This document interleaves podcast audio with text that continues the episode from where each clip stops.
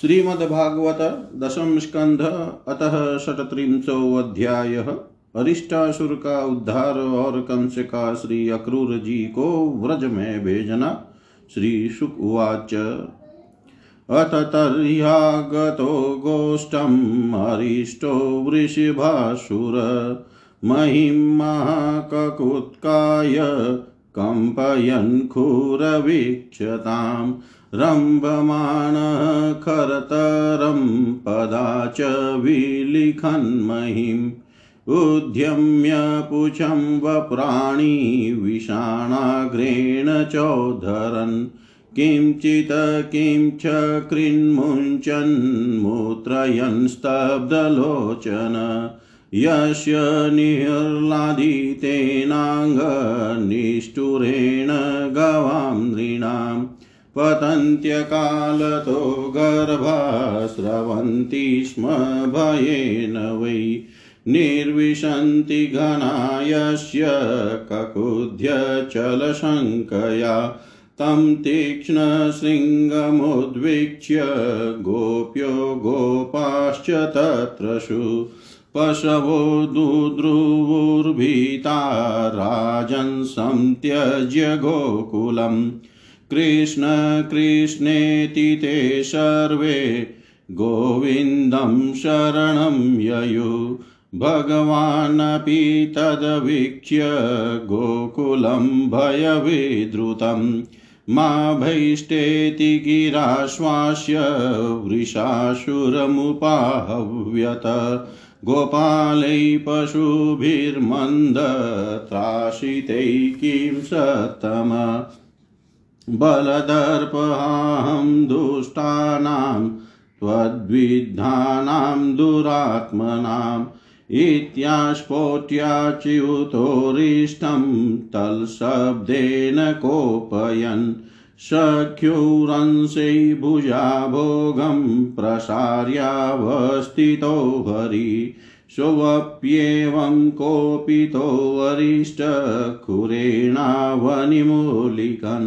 कोपितोऽरिष्टखुरेणावनिमूलिकन् उद्यतपुच्छ भ्रमन्मेघक्रुधकृष्णमुपाद्रवत् अग्रण्यस्तविषाणाग्र स्तब्धा श्रीगलोचनोऽच्युतं कटाक्षिप्यान्द्रवतूर्णम् इन्द्रमुक्तोऽशनिर्यथा गृहीत्वा शृङ्गयोस्तं वाम् अष्टादशपदानि स प्रत्यपोवाह भगवान् गजप्रतिगजं यथा। सोऽपविधो भगवता पुनरुत्थाय सत्वर। आपततस्मिन् सर्वाङ्गो निःश्वसन् तमापतन्तं सनिगृह्य शृङ्गयो पदा समाक्रम्य निपात्य भूतले। निष्पीडयामास यथार्द्रम्बरं कृत्वा विषाणेन जगांसोऽपतत् अश्रेगवमनमुत्रसकृतसमुत्सृजन् क्षिपंश्च पादान्नवस्थिते क्षण जगां कृच्छ्रं निरितैरतक्षयं पुष्पैः किरन्तो हरिमिडिरेशुरा एवं ककुद्मिनं हत्वा स्तूयमानः स्वजातिभिः विवेशगोष्ठं सबलो गोपीनां नयनोत्सव। अरिष्टे निहतै दैत्यै कृष्णेनाद्भुतकर्मणा। कंसायाथाह भगवान् नारदो देवदर्शन। यशोदायाः सुतां कन्यां देवक्याः कृष्णमेव च। रामं च रोहिणीपुत्रं वसुदेवेन बिभ्यता, न्यस्तौ स्वमित्रै नन्दै वै याभ्यां ते पुरुषा हता, निशम्य तद्भोजपति कोपात् प्रचलितेन्द्रिय निशातमसीमादत वसुदेव निवारितो नारदेन तत् सुतौ मृत्युमात्मन ज्ञात्वा लोहमयैः पाशैर्बबन्धस भार्यया प्रतियाते तु देवर्षौ कंस आभाष्य केशिनम् प्रेषयामाश हन्येतां भवता रामकेशवौ ततो मुष्टिकचाणूरशलतोषलकादिकान् अमात्यान् हस्तिपाश्चेव समाहूयाः भोजराट्। भो भो निशम्यतामेतत् वीरचाणूरमुष्टिकौ नन्दव्रजैकिलाशाते श्रुतावानकदुन्दुभै रामकृष्णौ ततो मह्यं मृत्युः किल निदर्शित। भवदभ्यामिह सम्प्राप्तौ अन्येतां मललीलया। मञ्चाः क्रियन्तां विविधा मल्लरङ्गपरिश्रिता पौराजानपदा सर्वे पश्यन्तु श्वेरसंयुगम्। महामात्रत्वया भद्ररङ्गद्वार्युपनीयताम् द्वीपकुवलया पीडो जयितेन ममाहितो। आरभ्यतां धनुर्यागश्चतुर्दश्यां यथाविधि। विशसन्तु पशून्मेध्यान् भूतराजाय मीडुषे। इत्याज्ञाप्यार्थतन्त्रज्ञ आहूय यदुपुङ्गवम् गृहीत्वा पाणिना पाणिं ततोऽक्रूरमुवाच भो भो दानपते मह्यं क्रियतां मैत्रमादृत नान्यस्त्वथो हिततमो विद्यते भोजवृष्णिषु। अतस्त्वामाश्रितः सौम्य कार्यगौरवसाधनम् यथेन्द्रो विष्णुमाश्रित्य स्वार्थमद्य गमद्विभु गच्छ नन्दव्रजं तत्र सुतावानकदुन्दुभै आशातैता विहानेन रथेनानयमाचिरम्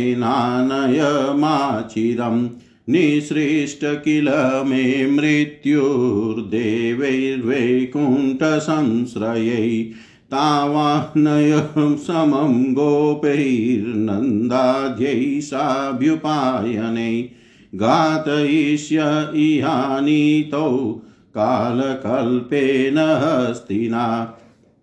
यदि मुक्तौ ततो मलेर्घातयै वेद्युतोपमै तयोरनिहतयोस्तप्तान् वसुदेव पुरोगमान् तद्बन्धून् निहन्निष्यामि वृष्णिभोजदशार्हकान् उग्रसेनं च पितरं स्थवीरं राज्यकामुकं तद्भ्रातरं देवकं च ये चान्ये विद्विषो मम ततश्चैषा महिमित्र भवित्री नष्टकण्टका, जरासन्धो मम गुरुर्द्विविधोदयितः सखा शम्बरो नरको बाणो मय्येव कृतसौह्रदा, तैरहं शूरपक्षियान् हत्वा भोक्ष्ये महिं नृपान्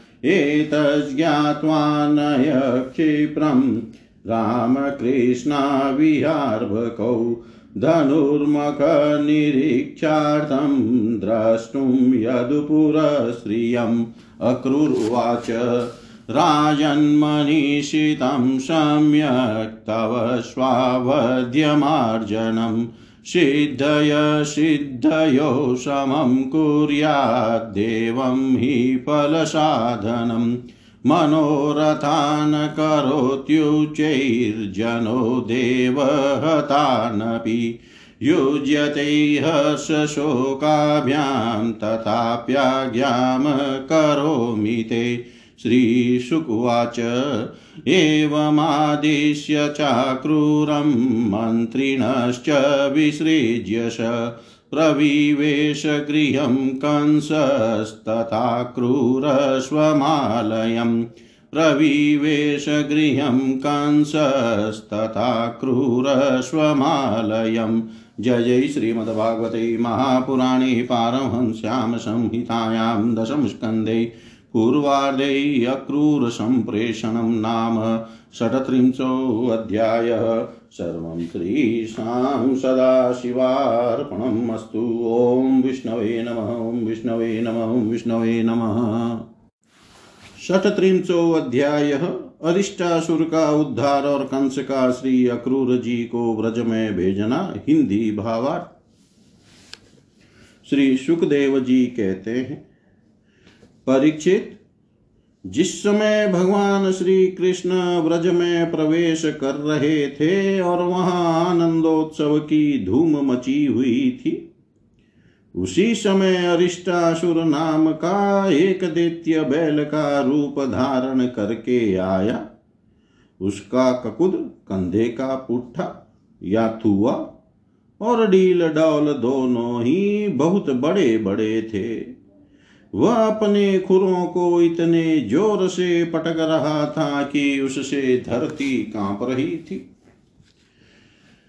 वह बड़े ज़ोर से गर्ज रहा था और पैरों से धूल उछालता जाता था, पूछ खड़ी किए हुए था और सिंगों से चार दीवारी खेतों की मेड़ आदि तोड़ता जाता था। बीच बीच में बार बार मूतता और गोबर छोड़ता जाता था। आँखें फाड़ कर इधर उधर दौड़ रहा था। परीक्षित, उसके ज़ोर से हंकड़ने से, निष्ठुर गर्जना से, भयवश स्त्रियों और गौों के तीन चार महीने के गर्भ स्रवित हो जाते थे और पाँच छह महीने के गिर जाते थे। और तो क्या कहूँ, उसके ककुद को पर्वत समझकर बादल उस पर आकर ठहर जाते थे। परीक्षित, उस तीखे सिंह वाले बैल को देख कर गोपियाँ और गोप सभी भयभीत हो गए। पशु तो इतने डर गए कि अपने रहने का स्थान छोड़कर भाग ही गए। उस समय सभी व्रजवासी श्री कृष्ण श्री कृष्ण हमें इस भय से बचाओ। इस प्रकार पुकारते हुए भगवान श्री कृष्ण की शरण में आए। भगवान ने देखा कि हमारा गोकुल अत्यंत भयातुर हो रहा है। तब उन्होंने डरने की कोई बात नहीं, है? यह कहकर सबको ढाढ़स बंधाया और फिर वृषासुर को ललकारा। अरे मूर्ख, महादुष्ट, तू इन गौवों और ग्वालों को क्यों डरा रहा है? इससे क्या होगा? देख तुझ जैसे दुरात्मा दुष्टों के बल का घमंड चूर चूर कर देने वाला यह मैं हूँ। इस प्रकार ललकार कर भगवान ने ताल ठोंकी और उसे क्रोधित करने के लिए वे अपने एक सखा के गले में बाह डालकर खड़े हो गए। भगवान श्री कृष्ण की इस चुनौती से वह क्रोध के मारे तिल मिला उठा और अपने खुरों से बड़े ज़ोर से धरती खोदता हुआ श्री कृष्ण की ओर झपटा। उसी समय उसकी उठाई हुई पूंछ के धक्के से आकाश के बादल तीतर भीतर होने लगे। उसने अपने तीखे सिंग आगे कर लिए लाल लाल आँखों से। टकटकी लगाकर श्री कृष्ण की ओर टेढ़ी नज़र से देखता हुआ वह उन पर इतने वेग से टूटा। मानो इंद्र के हाथ से छोड़ा हुआ वज्र वज्र हो भगवान श्री कृष्ण ने अपने दोनों हाथों से उसके दोनों सिंह पकड़ लिए और जैसे एक हाथी अपने से भिड़ने वाले दूसरे हाथी को पीछे हटा देता है, वैसे ही उन्होंने उसे अठारह पग पीछे ठेल कर गिरा दिया। भगवान के इस प्रकार ठेल देने पर वह फिर तुरंत ही उठ खड़ा हुआ और क्रोध से अचेत होकर लंबी लंबी सांस छोड़ता हुआ फिर उन पर झपटा। उस समय उसका सारा शरीर पसीने से लथपथ हो रहा था। भगवान ने जब देखा कि वह अब मुझ पर प्रहार करना ही चाहता है तब उन्होंने उसके सिंग पकड़ लिए और उसे लात मार कर ज़मीन पर गिरा दिया और फिर पैरों से दबाकर इस प्रकार उसका कचुमर निकाला, जैसे कोई गीला कपड़ा निचोड़ रहा हो। इसके बाद उसी का सिंग उखाड़ कर उसको खूब पीटा, जिससे वह पड़ा ही रह गया। परीक्षित इस प्रकार वह दैत्य मुँह से खून उगलता और गोबर मूत करता, वह पैर पटकने लगा।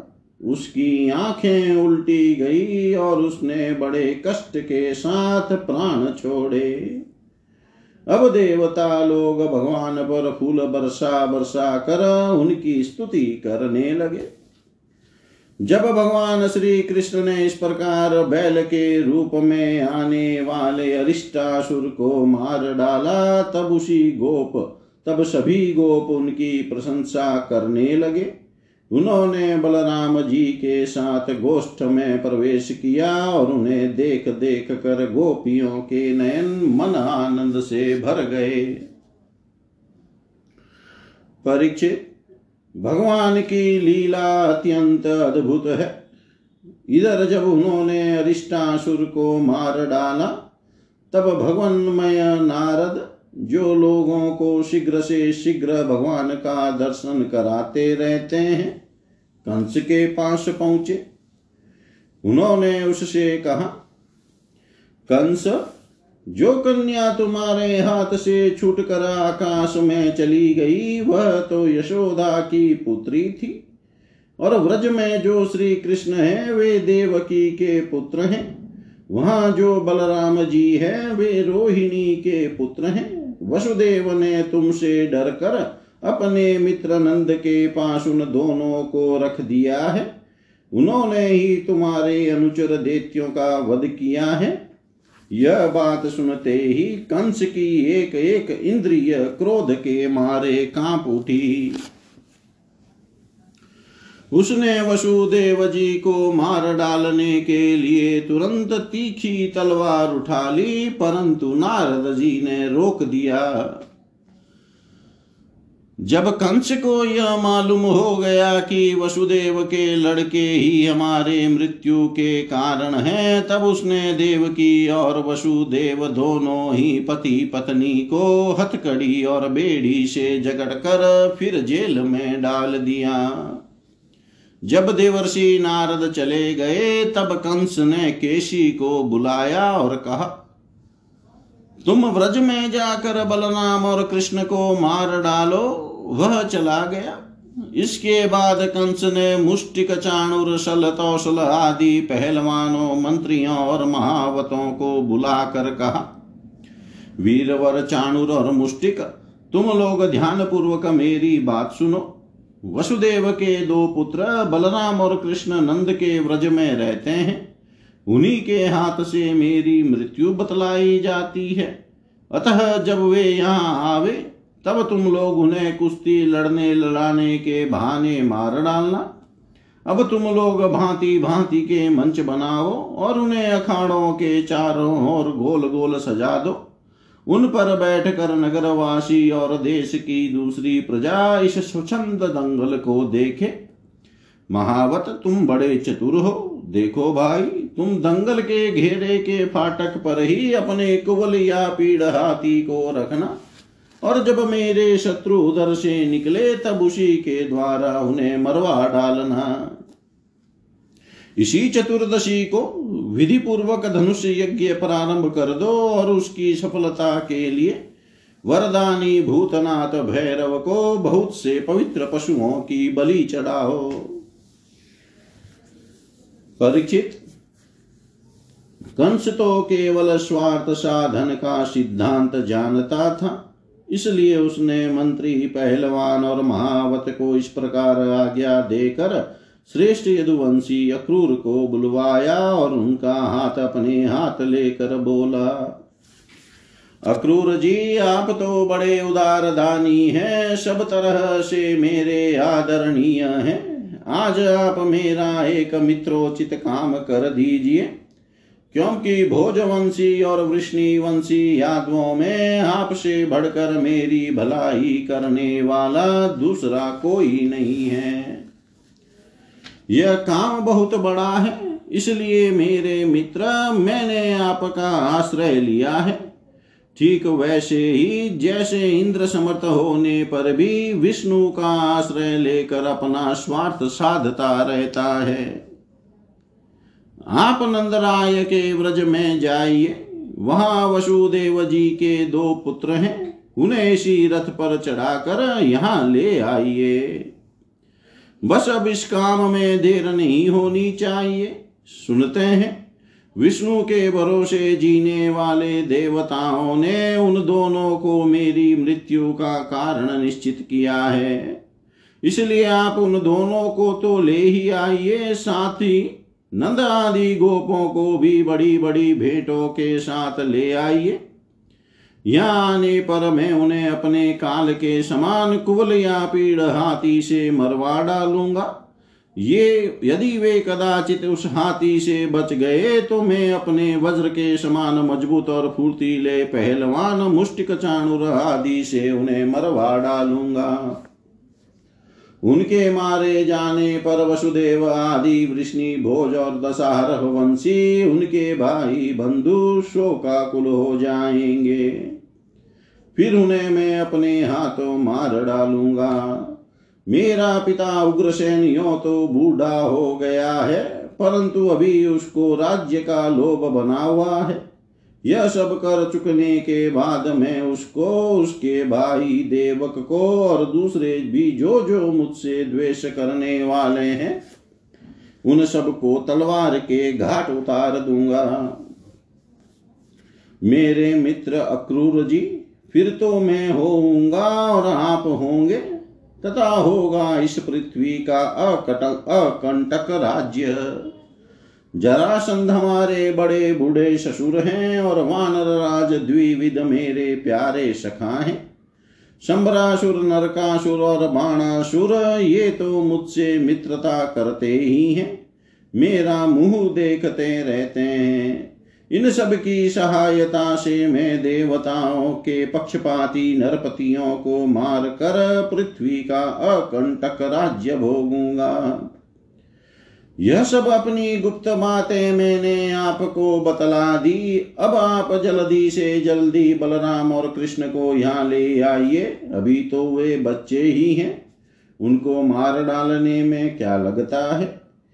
उनसे केवल इतना, इतनी ही बात कहिएगा कि वे लोग धनुष यज्ञ के दर्शन और यदुवंशियों की राजधानी मथुरा की शोभा देखने के लिए यहाँ आ जाएँ।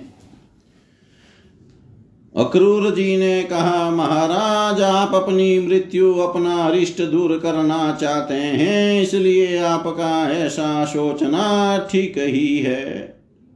मनुष्य को चाहिए कि चाहे सफलता हो या असफलता, दोनों के प्रति संभाव रहकर अपना काम करता जाए।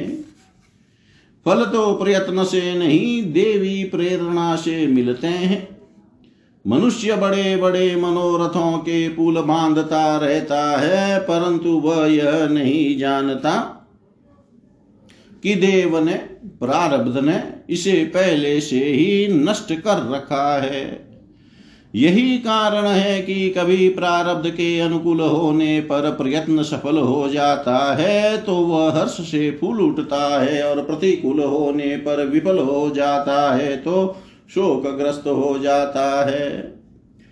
फिर भी मैं आपकी आज्ञा का पालन तो कर ही रहा हूँ।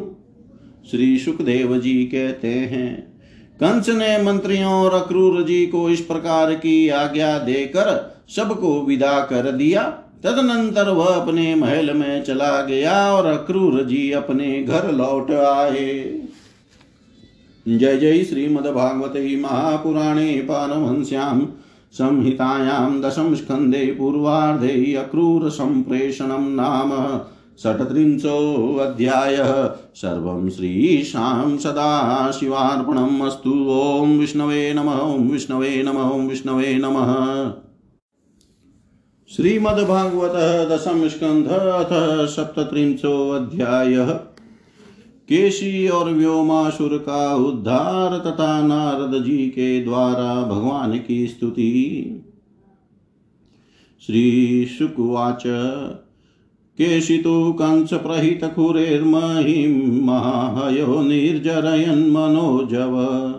शटावधूताभ्रविमानसङ्कुलं कुर्वन् नभो हेषितभीषिताखिल विशालनेत्रो विकटाश्च कोटरो बृहद्गलो नीलमहाम्बुधोपम दुराशय कंससहितं चिकीर्षुर्व्रजं सनन्दस्य जगाम कम्पयन् तं त्रासयन्तं भगवान् स्वगोकुलं, तद्देशितेरवालविघूर्णिताम्बुदम्। आत्मानमाजो मृगयन्तमग्रणीं रूपाहव्यतः स व्यनन्दन् मृगेन्द्रवत्। स तं निशाम्याभिमुखो मुखेन खं पिबनिवाभ्यद्रवदत्यमर्शन जगानपदभ्यामरविन्दलोचनं दुराशदश्चण्डजवो दुरत्यय। तदवञ्चयित्वा तमधोक्षजोरुषा प्रगृह्य दौर्भ्यां परिविद्य पादयो। सावज्ञमुत्सृज्य धनुशतान्तरे यथोरगं ताक्ष्यसुतो व्यवस्थितः सलब्धसंज्ञ पुनरुत्थितोरुषा व्याधाय केशी तरसा पतद्धरिम्। सोऽप्यस्य वक्त्रे भुजमुत्तरं स्मयन् प्रवेशयामास यथोरगं बिले दन्तानिपेतुर्भगवद्भुजस्पर्शस्ते केशिनस्तप्तमयस्पृशो यथा। बाहुश्च तदेह गतो महात्मनो यथा आमयसं ववृधे उपेक्षित। समेधमानेन स कृष्णबाहुना निरुद्धवायुश्चरणाश्च विक्षिपन्। प्रस्विन्नगात्रः परिवृतलोचन पपातलेन्नं विसृजञ्चितो व्यशु तदेहत कर्कटिकाफलोपमाद्व्यशोरपाकृष्य भुजं महाभुज। अविस्मितोऽयत्नहतारिरुत्स्मयै प्रसून्नवर्षैरदिवि सद्भिरीडित। देव देवर्षिरूपसङ्गम्य भागवतप्रवरो नृप। कृष्णम् अक्लिष्टकर्माणं रहस्ये तदभाषत। कृष्ण कृष्णा प्रमेयात्मन् योगेश जगदीश्वर। वासुदेवखिलावासा सात्वतां प्रवर प्रभो, त्वमात्मा सर्वभूतानामेको ज्योतिरवेदशां गुडो गुहाशय साक्षी महापुरुष ईश्वर आत्मनात्माश्रय पूर्वं मायया ससृजे गुणान् तैरिदं सत्यसङ्कल्प वशीश्वर स त्वं भूधरभूतान दैत्यप्रमतरक्षसाम् अवतीर्णो विनाशाय सेतूनां रक्षणाय च। दिष्टया ते नियतो दैत्यो लीलयायं हयाकृति। यस्य हेषितसन्त्रस्तास्तर्ज्यन्त्यनिमिषादिवम् चाणुरं मुष्टिकं चेव मल्लानन्याश्च हस्तिनं, कंसं च निहतं द्रक्ष्यै परश्वो हनिते विभो तस्यानुशङ्कयवनमुराणां नरकस्य च पारिजातापहरणमिन्द्रस्य च पराजयम्। उद्वाहं वीरकन्यानां वीर्यशुल्कादिलक्षणं नृगस्य मोक्षणं पापादद्वारकायां जगत्पते श्यमन्तकस्य च मणिराधानं सभार्यया मृतपुत्रप्रदानं च ब्राह्मणस्य स्वधामत पौण्ड्रकस्य वधं पश्चात् काशीपुर्याश्च दीपनं दन्तवक्त्रस्य निधनं चेद्यस्य च महाक्रतो। यानि चान्यानि वीर्याणि द्वारकामावसन् भवान्।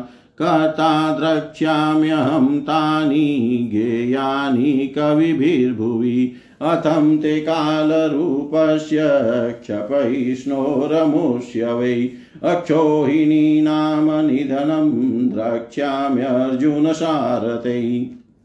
विशुद्धविज्ञानघनं स्वसंस्थया समाप्तसर्वार्थमगोमो समाप्तसर्वार्थं ममोघवाञ्छितं स्वतेजसान्नित्यनिवृत्तमाया गुणप्रवाहं भगवन्तमीमहि त्वामीश्वरं स्वाश्रयमात्ममायया विनिर्मिताशेषविशेषकल्पनं क्रीडार्थमध्यात्मनुष्य विग्रहं नतोऽस्मि धुर्यं यदुवृष्णिसात्वताम् नतोऽस्मि धुर्यं यदुवृष्णिसात्वताम् श्रीशुकुवाच एवं यदुपतिं कृष्णं भागवतप्रवरो मुनि प्रणिपत्याभ्यनुज्ञातो ययो तदर्शनोत्सव।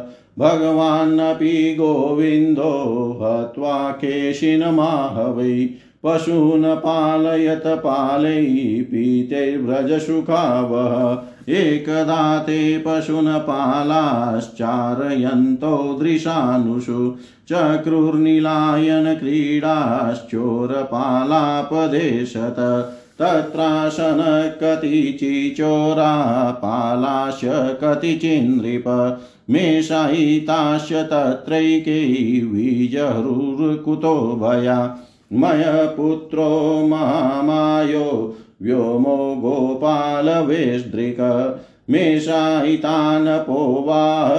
प्रायश्चोराहितो बहून् गिरिधर्यां विनिक्षिप्य नीतं नीतं महासुर शीलयापि ददे द्वारं चतुपञ्चावशेषिता तस्य तत्कर्म विज्ञाय कृष्णः शरणदशतां गोपान् गोपान् नयन्तं जग्राहवृकं हरिरिवौजसा स निजं रूपमास्ताय गिरीन्द्रसदृशं बलि इच्छन् विमोक्तुमात्मानं नाशक्नोद गृह्णातुर तं निगृह्याच्युतो दोर्भ्यां पातयित्वा महीतले पश्यतां दिवि देवानां पशुमारममारयत् गुहापिधानं निर्भिद्य गोपान् निसार्य कृच्छ्रिता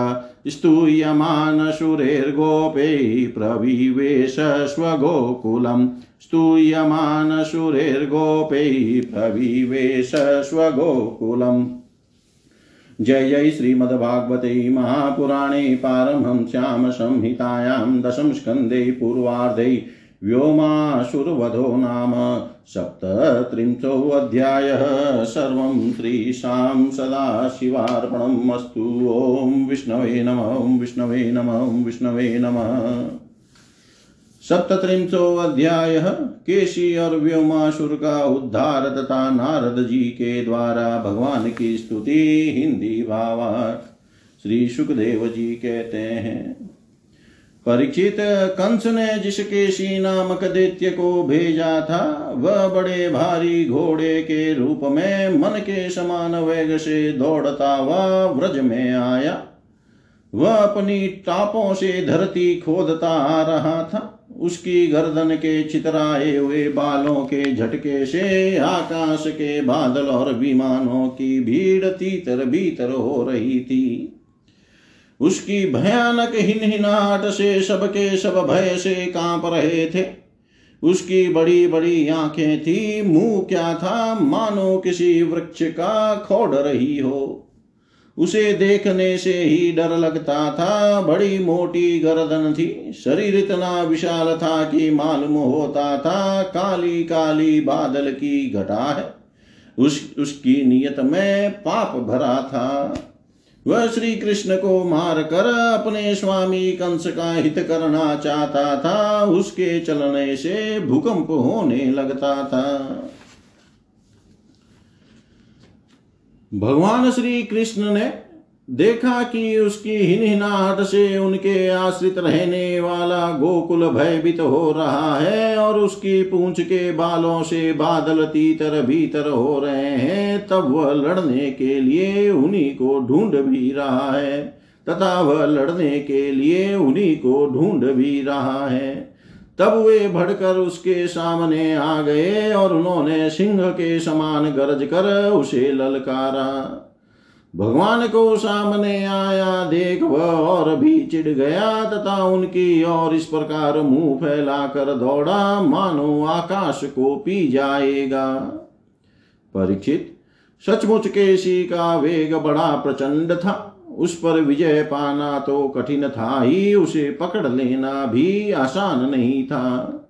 उसने भगवान के पास पहुंचकर दुल्लत्ती झाड़ी, परंतु भगवान ने उससे अपने को बचा लिया। भला, वह इंद्रियातीत को कैसे मार पाता? उन्होंने अपने दोनों हाथों से उसके दोनों पिछले पैर पकड़ लिए।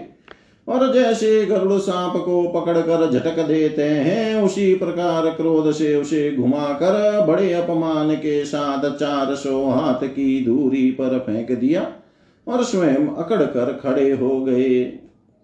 थोड़ी ही देर के बाद केसी फिर सचेत हो गया और उठ खड़ा हुआ। इसके बाद वह क्रोध से तिल मिलाकर और मुँह फाड़ कर बड़े वेग से भगवान की ओर झपटा। उसको दौड़ते देख भगवान मुस्कुराने लगे। उन्होंने अपना बाया हाथ उसके मुँह में इस प्रकार डाल दिया, जैसे सर्प बिना किसी आशंका के अपने बिल में घुस जाता है। परीक्षित, भगवान का अत्यंत कोमल कर कमल भी उस समय ऐसा हो गया। मानो तपाया हुआ लोहा हो।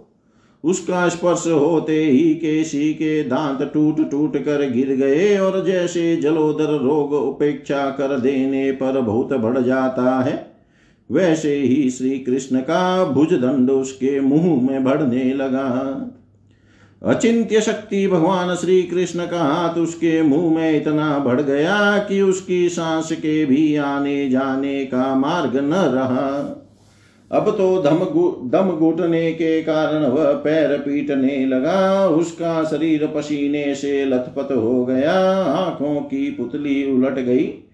वह मल त्याग करने लगा। थोड़ी ही देर में उसका शरीर निश्चेष्ट होकर पृथ्वी पर गिर पड़ा तथा उसके प्राण पखेर उड़ गए। उसका निष्प्राण शरीर फूला हुआ होने के कारण गिरते ही पकी ककड़ी की तरह फट गया। महाबाहु भगवान श्री कृष्ण ने उसके शरीर से अपनी भुजा खींच ली। उन्हें इससे कुछ भी आश्चर्य या गर्व नहीं हुआ। बिना प्रयत्न के ही शत्रु का नाश हो गया। देवताओं को अवश्य ही इससे बड़ा आश्चर्य हुआ। वे प्रसन्न होकर भगवान के ऊपर पुष्प बरसाने और उनकी स्तुति करने लगे। परीक्षित देवर्षि नारद जी भगवान के परम प्रेमी और समस्त जीवों के सच्चे हितेशी हैं। कंस के यहाँ से लौट कर वे अनायास ही अद्भुत कर्म करने वाले भगवान श्री कृष्ण के पास आए और एकांत में उनसे कहने लगे। सचिदानंद स्वरूप श्री कृष्ण आपका स्वरूप मन और वाणी का विषय नहीं है, आप योगेश्वर हैं। सारे जगत का नियंत्रण आप ही करते हैं, आप सबके हृदय में निवास करते हैं और सबके सब आपके हृदय में निवास करते हैं। आप भक्तों के एकमात्र वांछनीय यदुवंश शिरोमणि और हमारे स्वामी हैं। जैसे एक ही अग्नि सभी लकड़ियों में व्याप्त रहती है वैसे ही या एक आ, ही आप समस्त प्राणियों के आत्मा है। आत्मा के रूप में होने पर भी अपने को छिपाए रखते हैं क्योंकि आप पंचकोश रूप गुफाओं के भीतर रहते हैं। फिर भी पुरुषोत्तम के रूप में सबके नियंता के रूप में और सबके साक्षी के रूप में आपका अनुभव होता ही है। प्रभो, आप सबके अधिष्ठान और स्वयं अधिष्ठान रहित हैं। आपने सृष्टि के प्रारंभ में अपनी माया से ही गुणों की सृष्टि की और उस, उन गुणों को ही स्वीकार करके आप जगत की उत्पत्ति, स्थिति और प्रलय करते रहते हैं। यह सब करने के लिए आपको अपने से अतिरिक्त और किसी भी वस्तु की आवश्यकता नहीं है। क्योंकि आप सर्वशक्तिमान और सत्य संकल्प है। वही आप दैत्य, प्रमथ और ग्राक्षसों का, जिन्होंने आजकल राजाओं का वेश धारण कर रखा है, विनाश करने के लिए तथा धर्म की मर्यादाओं की रक्षा करने के लिए यदुवंश में अवतीर्ण हुए हैं। यह बड़े आनंद की बात है कि आपने खेल ही खेल में घोड़े के रूप में रहने वाले इस केशी दैत्य को मार डाला। इसकी हिनहिनाहट से डर कर देवता लोग अपना स्वर्ग छोड़कर भाग जाया करते थे। प्रभो, अब परसों में आपके हाथों चाणुर मुष्टिक दूसरे पहलवान कुबलिया पीड़ हाथी और स्वयं कंस को भी मरते देखूँगा। उसके बाद शंखासुर काल यवन मूर और नरकासुर का वध देखूँगा। आप स्वर्ग से कल्प वृक्ष उखाड़ लाएँगे और इंद्र के चौ चपड़ ची चपड़ करने पर उनको उसका मज़ा चखाएँगे।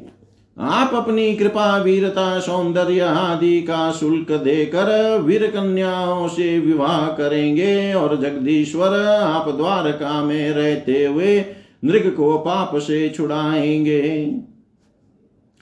आप जाम्बवंती के साथ श्यमंतक मणि को जाम्बवान से ले आएँगे और उसे अपने धाम से ब्राह्मण के मरे हुए पुत्रों को ला देंगे। इसके पश्चात आप पौंड्रुक मिथ्या देव का वध करेंगे, काशीपुरी को जला देंगे। युधिष्ठिर के राजसूय यज्ञ में चेदी राज शिशुपाल को और वहाँ से लौटते समय उसके मौसेरे भाई दंत वक्त्र को नष्ट करेंगे। प्रभो द्वारका में निवास करते समय आप और भी बहुत से पराक्रम प्रकट करेंगे, जिन्हें पृथ्वी के बड़े बड़े ज्ञानी और प्रतिभाशील पुरुष आगे चलकर गाएँगे, मैं वह सब देखूँगा।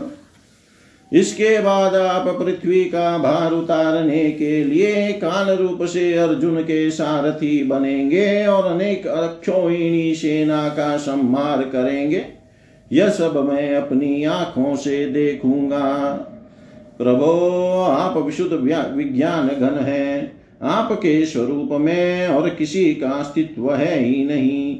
आप नित्य निरंतर अपने परमानंद स्वरूप में स्थित रहते हैं।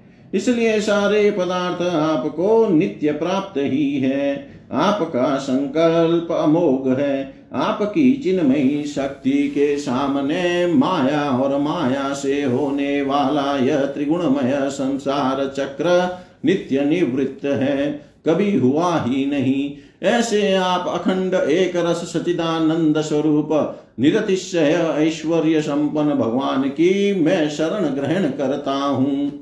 आप सबके अंतर्यामी और नियंता हैं। अपने आप में स्थित परम स्वतंत्र है। जगत और उसके अशेष विशेषों, भाव अभाव रूप, सारे भेद विभेदों की कल्पना केवल आपकी माया से ही हुई है। इस समय आपने अपनी लीला प्रकट करने के लिए मनुष्य का शास्त्री विग्रह प्रकट किया है और आप यदु वृष्णि तथा सात्वत वंशियों के शिरोमणि बने हैं।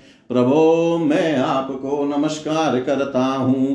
प्रभो, मैं आपको नमस्कार करता हूँ।